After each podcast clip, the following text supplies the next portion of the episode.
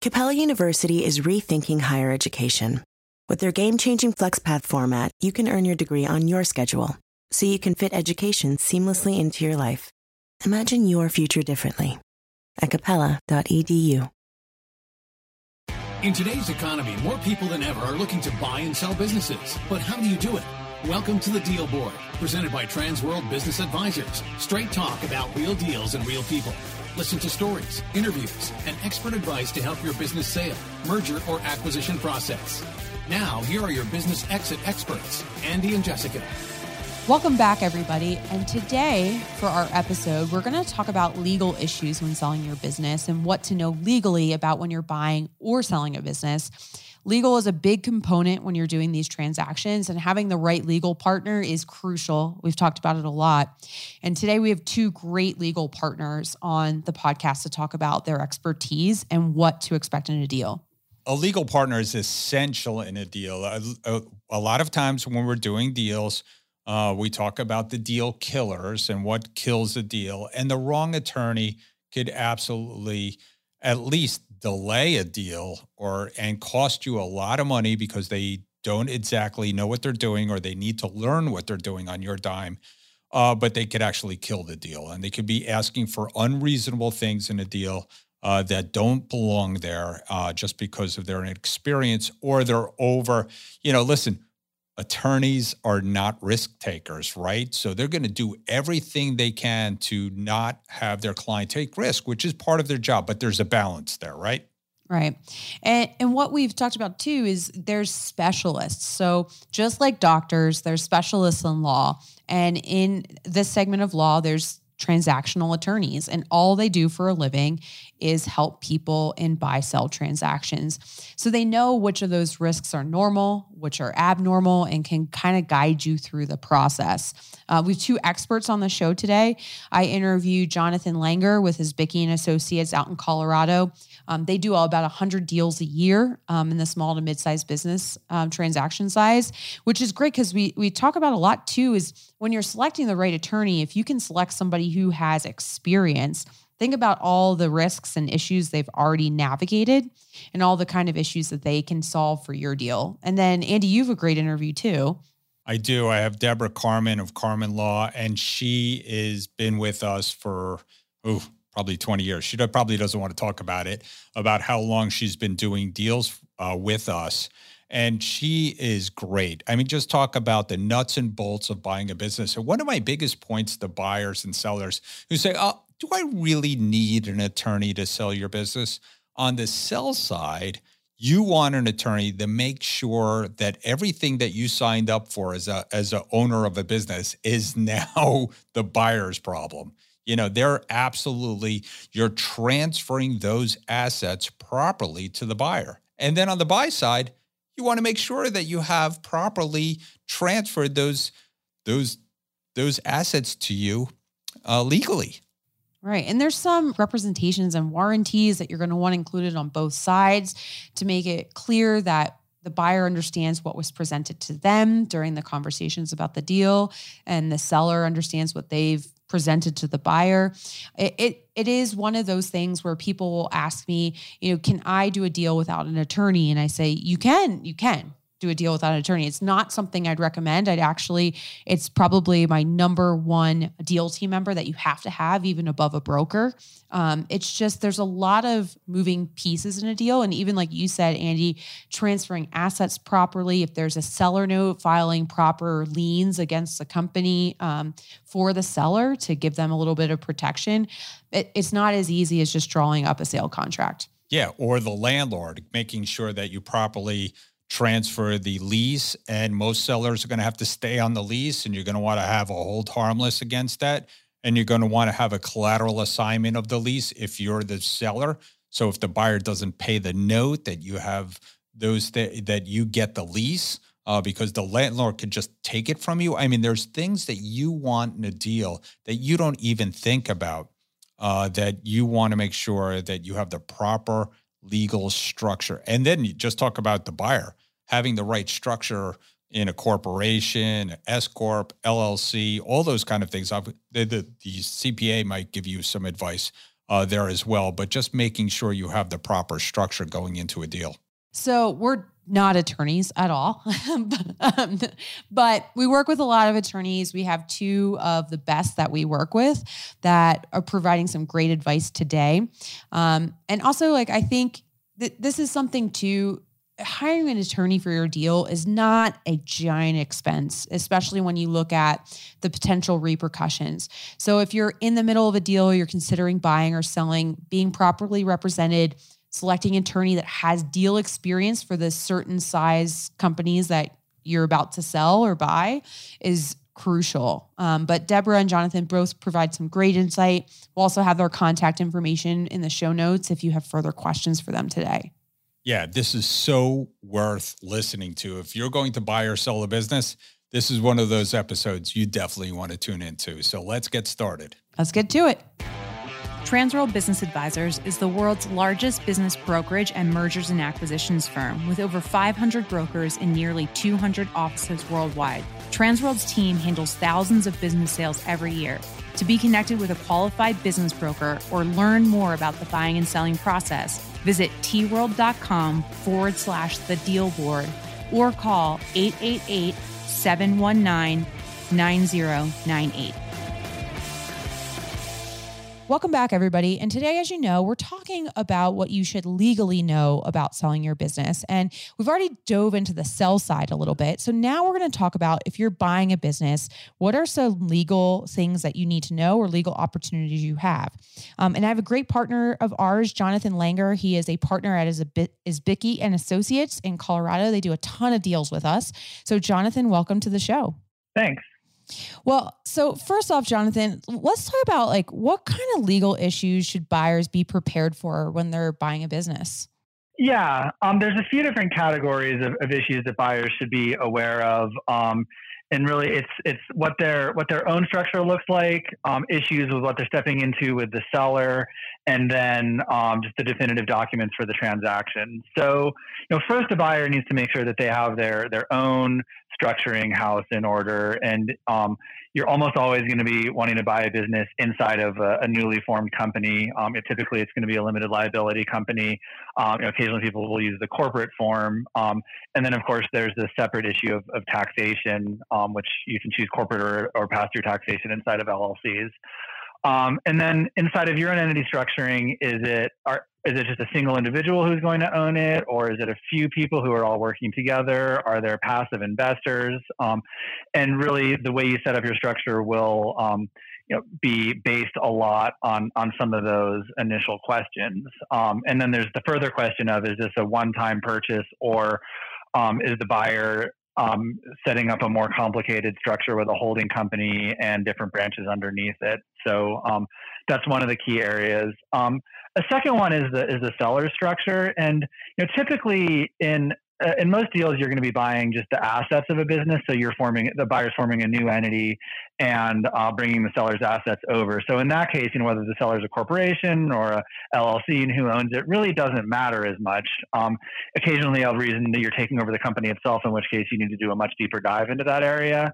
Um, but another structure that you're stepping into with a seller is just how they've conducted their business. Um, do they have a lot of contracts? Are there are there customer contracts? Are there supplier contracts? Um, are those easy to step into? Are they hard to step into?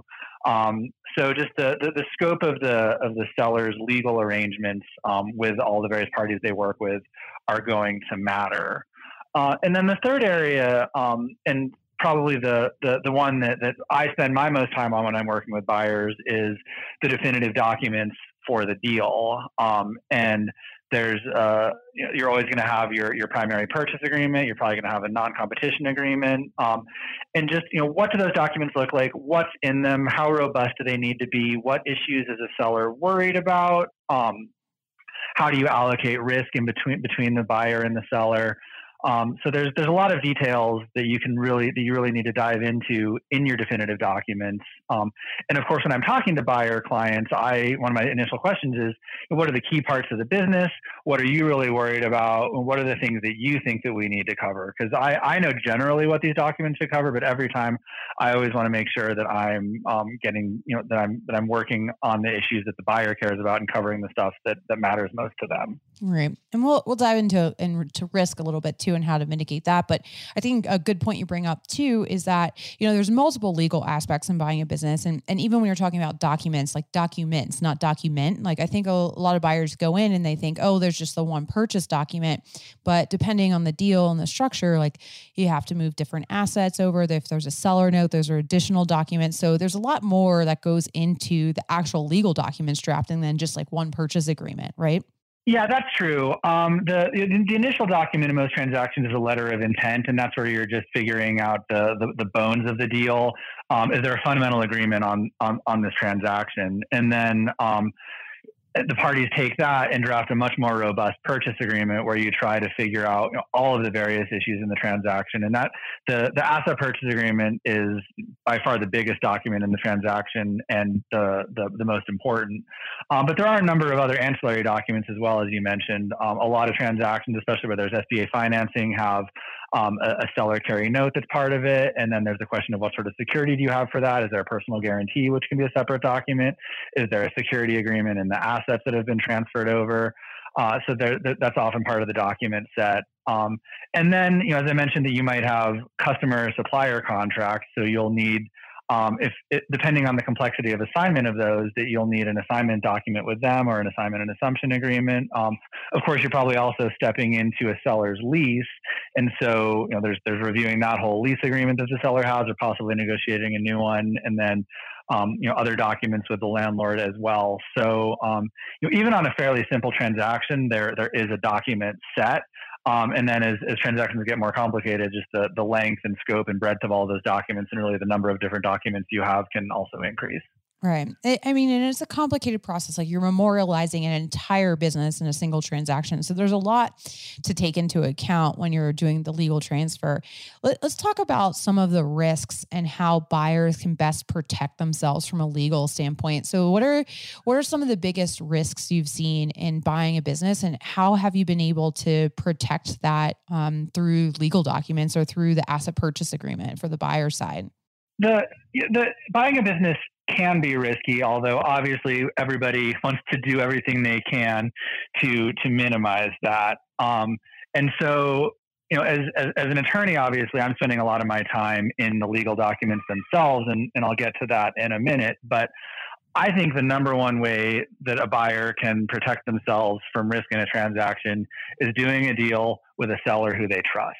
Mm-hmm. Um, so I think that there's just some front end items of just of making sure that you um, that, that, you that you've met with the seller, that you believe they're doing a good job, that you trust that they've done the right thing. Because um, you know, if stepping into a business that has issues is a whole lot worse than buying a totally clean business. And so, and there's a lot that you can do just by, you know, as, as a buyer using your experience and what you know in order to just initially vet the business and make sure that you're doing a deal with someone who you believe in.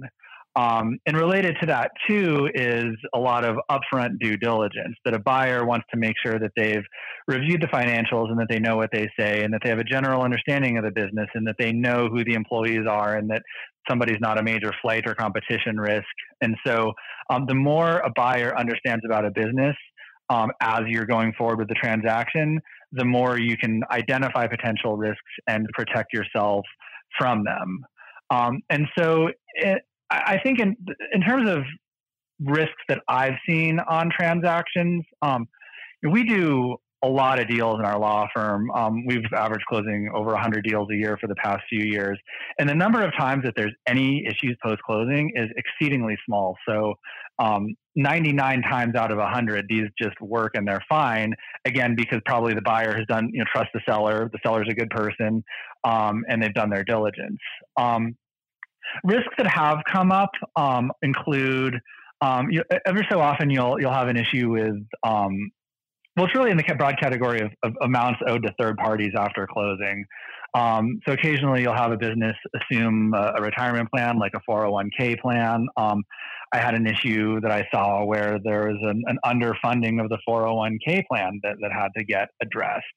Um, occasionally, on, on some businesses, you'll see underpayment of, of, sales and use tax. That that doesn't come up very much, and um, but when it does, the, the government wants to make sure it gets its money. So even if you set it up as an asset sale, um, unpaid taxes can attach to a buyer. And another area where you can potentially have unpaid taxes, and this has been an issue of, of more significant enforcement recently, at least in Colorado, is the distinction between independent contractors and employees. Mm-hmm. That many businesses over the past 10 or so years have used a lot of independent contractors in contexts where the state believes that they actually are employees.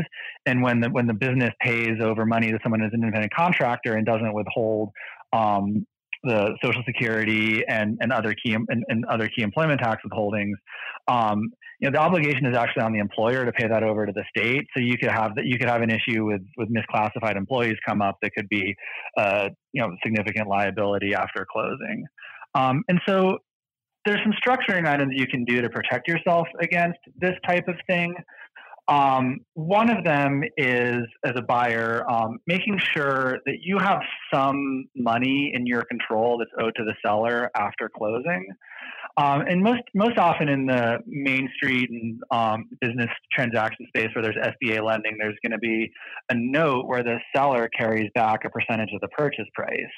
Um, and you know that's that's a often required for a loan, but b if if a buyer owes a seller money, and then it turns out the seller owes that money owes some money back to the buyer, um, we often structure what's called a right of set off, where um, if there is a legitimate liability that the buyer has incurred, that's, that's the seller's responsibility, that the buyer can just not pay that amount over under the note. Um, you know, occasionally with longer term notes, there's cash flow crunch issues with that, but that's a, a really good solution. Um, mm-hmm. Another one that you'll often see on, on, on bigger deals and you start getting into the lower middle market would be um, a holdback or an escrow. Um, but you really only see those on, on deals that you're starting to get over five million or so, just because with, with the structure, it just it, it, it, typically doesn't work that way. Um, and a lot of sellers really prefer to not have a yeah. holdback, right? The seller wants to get their money up front. And really, the the, the, the promissory note serves as a similar function as a holdback, where it's an amount of money that the buyer owes to the seller under the purchase price that's not being paid right away. So, um, in the main street space, you're really calling that holdback. It's it's really categorized under the the promissory note. Right. And I, I think that's like we talk a lot about is like, why would you use a seller note as a buyer if you don't need the money? And and I talk a lot about is like it's not usually about needing the financing for the transaction. It's giving you some sort of control post transaction if something were to happen with the business. And I think set offs are a great way to solve for some of these risks that could come up in unpaid liabilities. I mean, you can also structure some of them to protect and risks if um, there's a big client concentration issue and that client leaves. Um, you can do you can do set up. Uh, set offs, but you can also do adjustable seller notes too, um, where it can be tied to the performance of the business after the fact. So seller notes give you a lot of flexibility, and your attorneys can really help. Um, your attorneys and your brokers can help structure structure and memorialize that deal for you. So great points to bring up, um, and I agree with you. There's so there there really is so few deals in the main street space that that there are issues that come out. I think um, you know the news talks a lot about about these larger mega M and A deals, and and those deals always have issues after closing, right? But on the main street and small business deals, we rarely see um, issues. But kind of diving into that, we rarely see issues because people are usually well represented. Um, and this isn't self serving for us or Jonathan, you at all. But one thing we talk about on this podcast a lot is that if there's any advisor you need in a deal, it has to be an attorney. Um, but just like all advisors, attorneys are not created equal. And we've already talked a little bit about your office does over 100 deals a year. Um, we work with you guys very closely. The breadth of your experience in transactional law is amazing. But if someone's looking to hire an attorney or an advisor for their buy side deal, like how would they select the best attorney for them for their deal? And there, there, there's a few things that you should look for in your in your attorney as a buyer. Uh, the first, I believe, is, is subject matter expertise when you're buying a business, you want to work with an attorney who knows how to buy and sell businesses, and it because it, it, it makes it, it, a makes the process significantly more efficient that they've done this before. Um, but there's also a lot of a lot of issues of, around making sure that Well, when a, when a when a buyer comes to us, we have the expectation that they want to buy the business and that they want to do the deal. Um, and so and we've done so many deals that we you know know how to get to closing in a way that protects the buyer and is reasonably and is reasonably efficient. So um, so you know, having done a lot of deals, you know how to you, you know what appropriate terms are, where to start, where to push, um, and it just really helps the deal get done. Um, we've some of the biggest issues that we have is when we're on a transaction and someone else in the transaction is using an attorney who maybe specializes in litigation or in family law or estate planning. Um, and these are often smart people who are great attorneys, but they just don't have the reps in this space to um, start with documents that make sense or to revise documents in a way that's appropriate. Um, and there's also a big part of this is that there there there are market terms for these transactions, and maybe on occasion you'll have a deal that should be outside of market terms for whatever reason. But there's really some guardrails on um, what your documents should look like, what you should be asking for, what protections are reasonable, um, you know what what a seller should be make, what what representations and warranties a seller should be making. Um, and, and, an attorney with subject matter expertise who does a lot of these deals knows a good starting point, knows a fair ending point, and knows how to get there. Um, and if you if there's an attorney in a deal who doesn't know that stuff, um, you know, I've on occasion had to spend hours, which um, can really add up for a buyer, educating the other attorney on um, what appropriate terms are, or, how these matters are handled, or, or even worse, you can get an attorney who enables a party to take an extreme position um, that you know is not appropriate for that transaction, that really forces the, the, the buyer to to reconsider the deal because the risk allocation is just so unreasonable for them. Um, that does have it happens very rarely, but um, I, have seen that with with some attorneys who really don't have experience in this space. Um, another issue is style alignment. That um, you know, there's d- different attorneys and different business parties just have different styles about how they approach a transaction. Um, and there's some people who are soft spoken. There's some people who are loud. Um, there's some people who um, really want to start with aggressive terms because they just want to protect their client as much as they possibly can.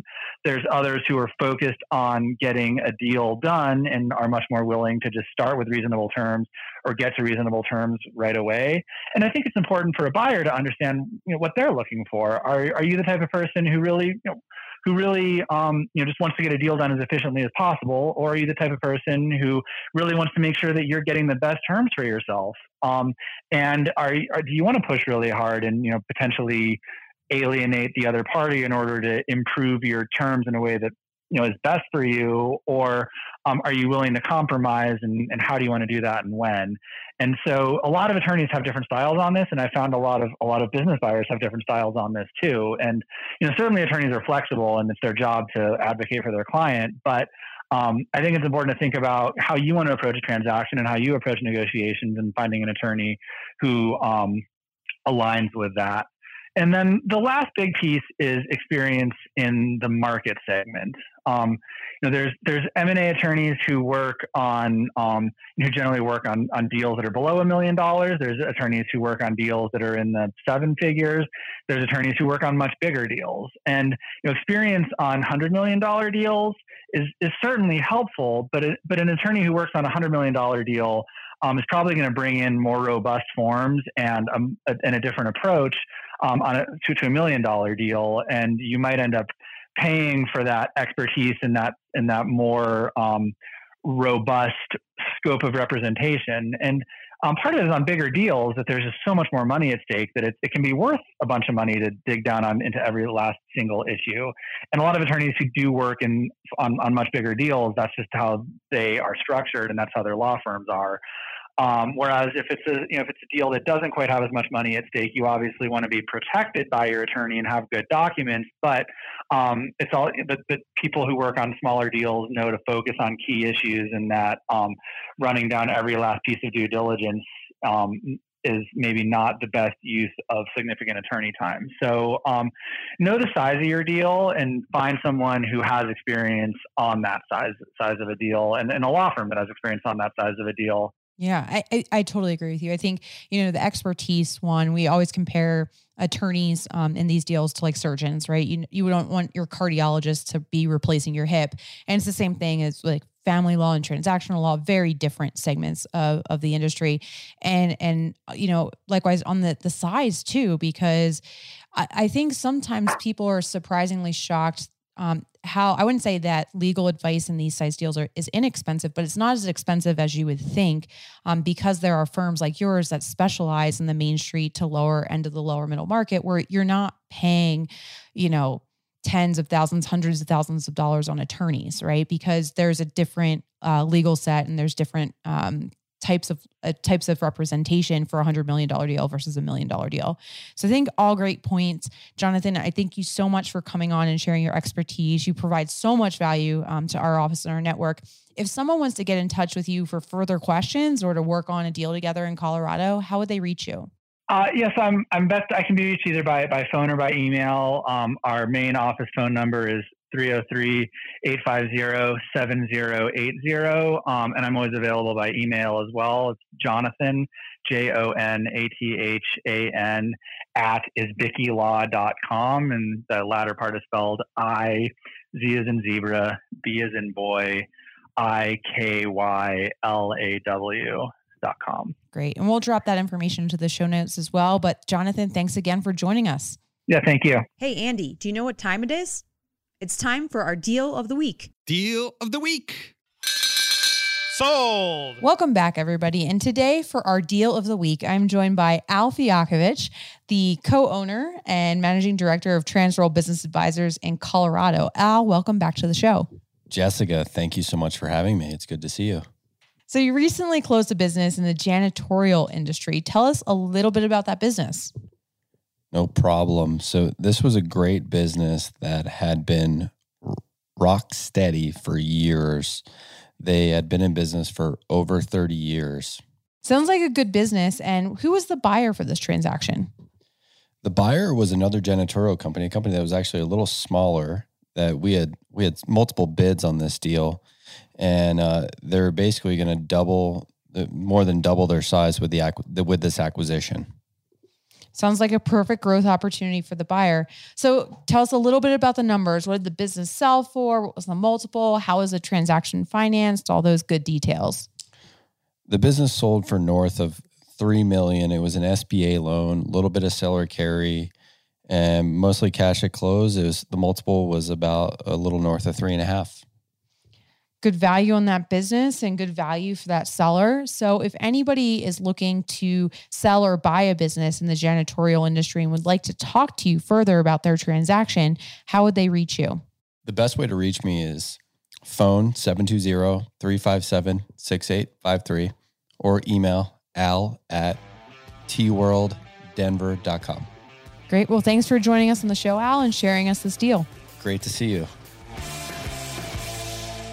Hey, welcome back, everybody. And we are again talking about what to know legally about selling your business, uh, kind of talking about it from the sell side. And I have my dear friend uh, and amazing attorney that's been doing deals with us longer than she wants to admit, Deborah Carmen from Carmen Law Group and Firm. And Deborah, welcome to the show again.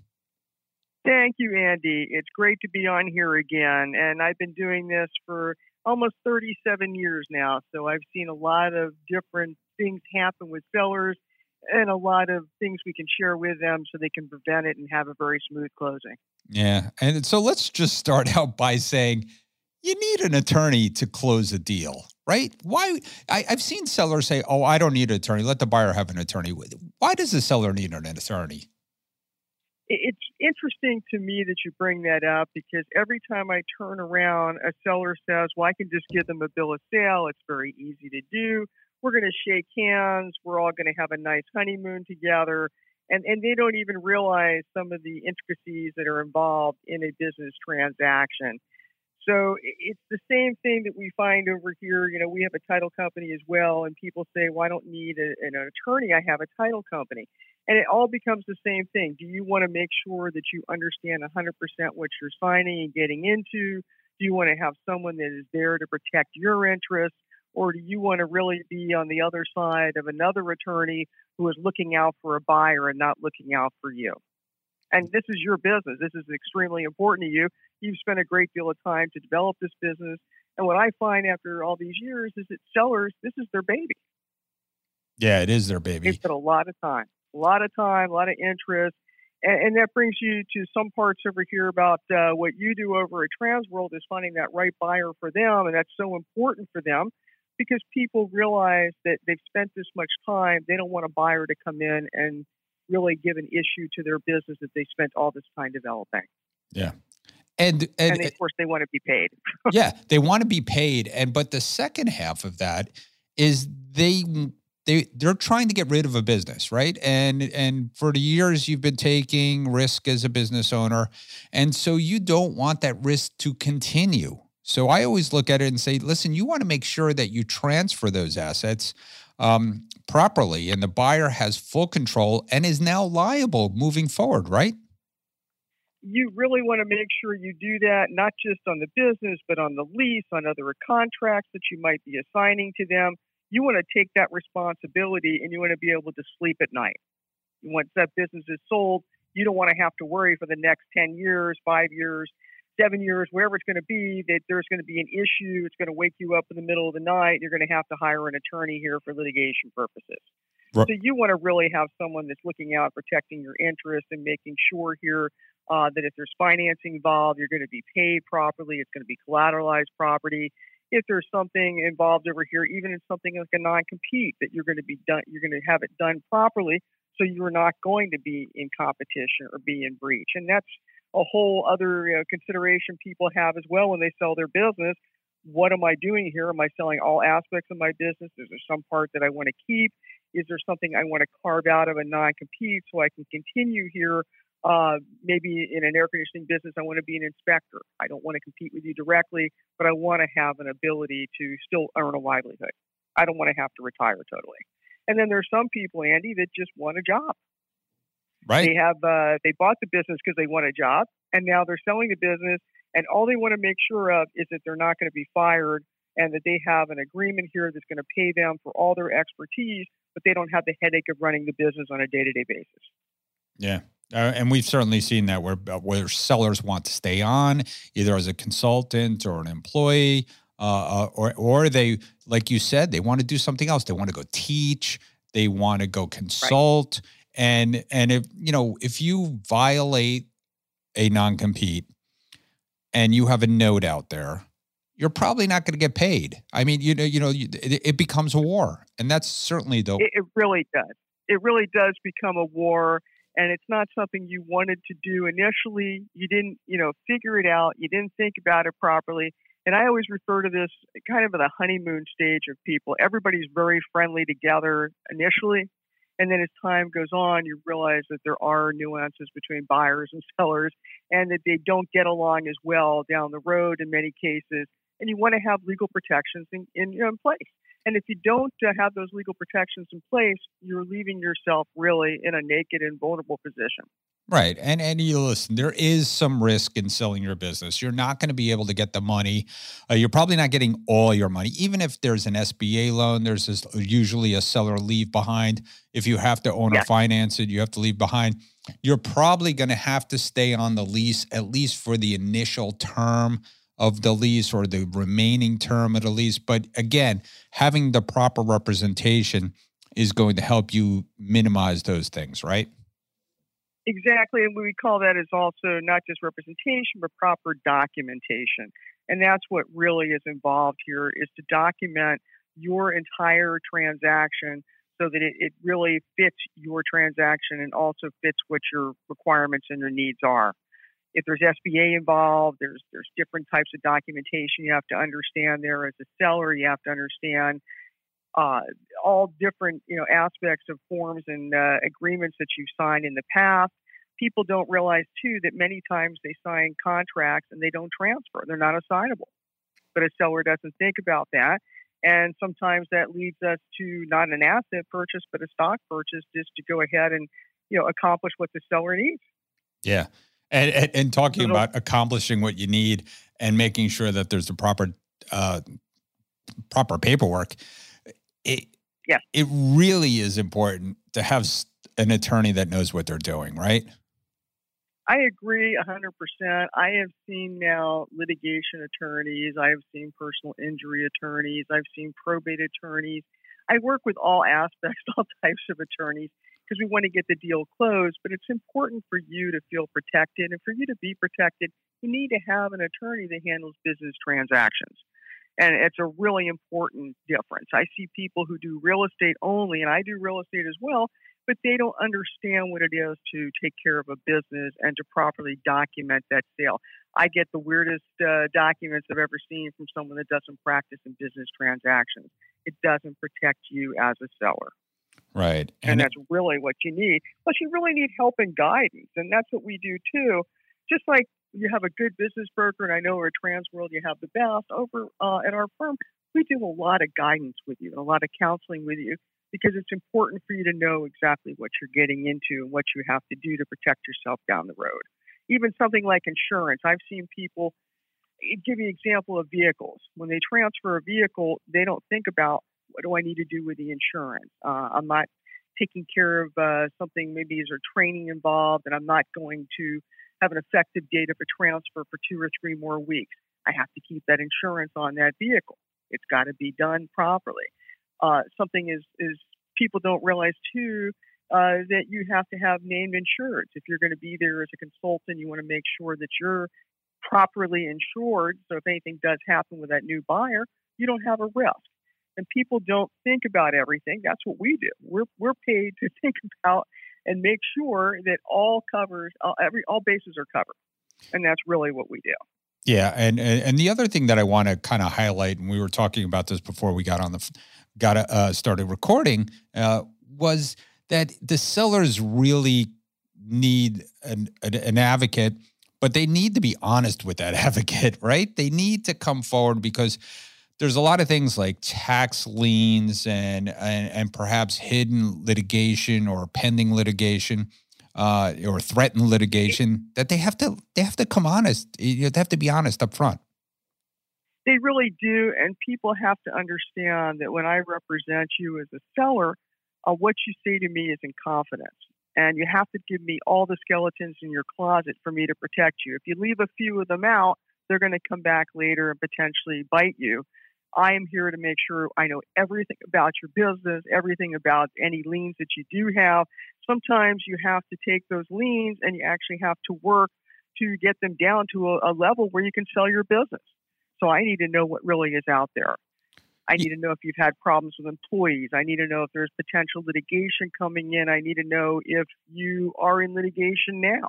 And I really need to know as quickly as possible because when I have a buyer right now, and most of the time sellers don't retain you until there is a buyer. Right. I only have a certain amount of time to take care of everything, or the deal is going to fall.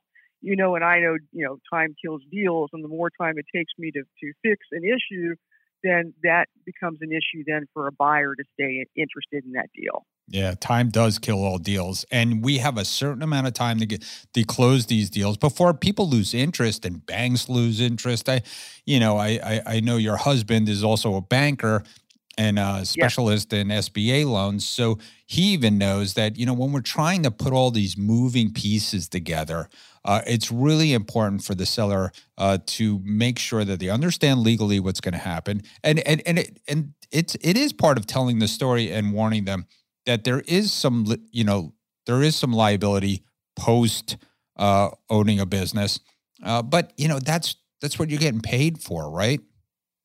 Exactly. We try to minimize that and we try to educate our sellers. Some sellers say to me, for instance, that I have a right to work, it's a right to work state.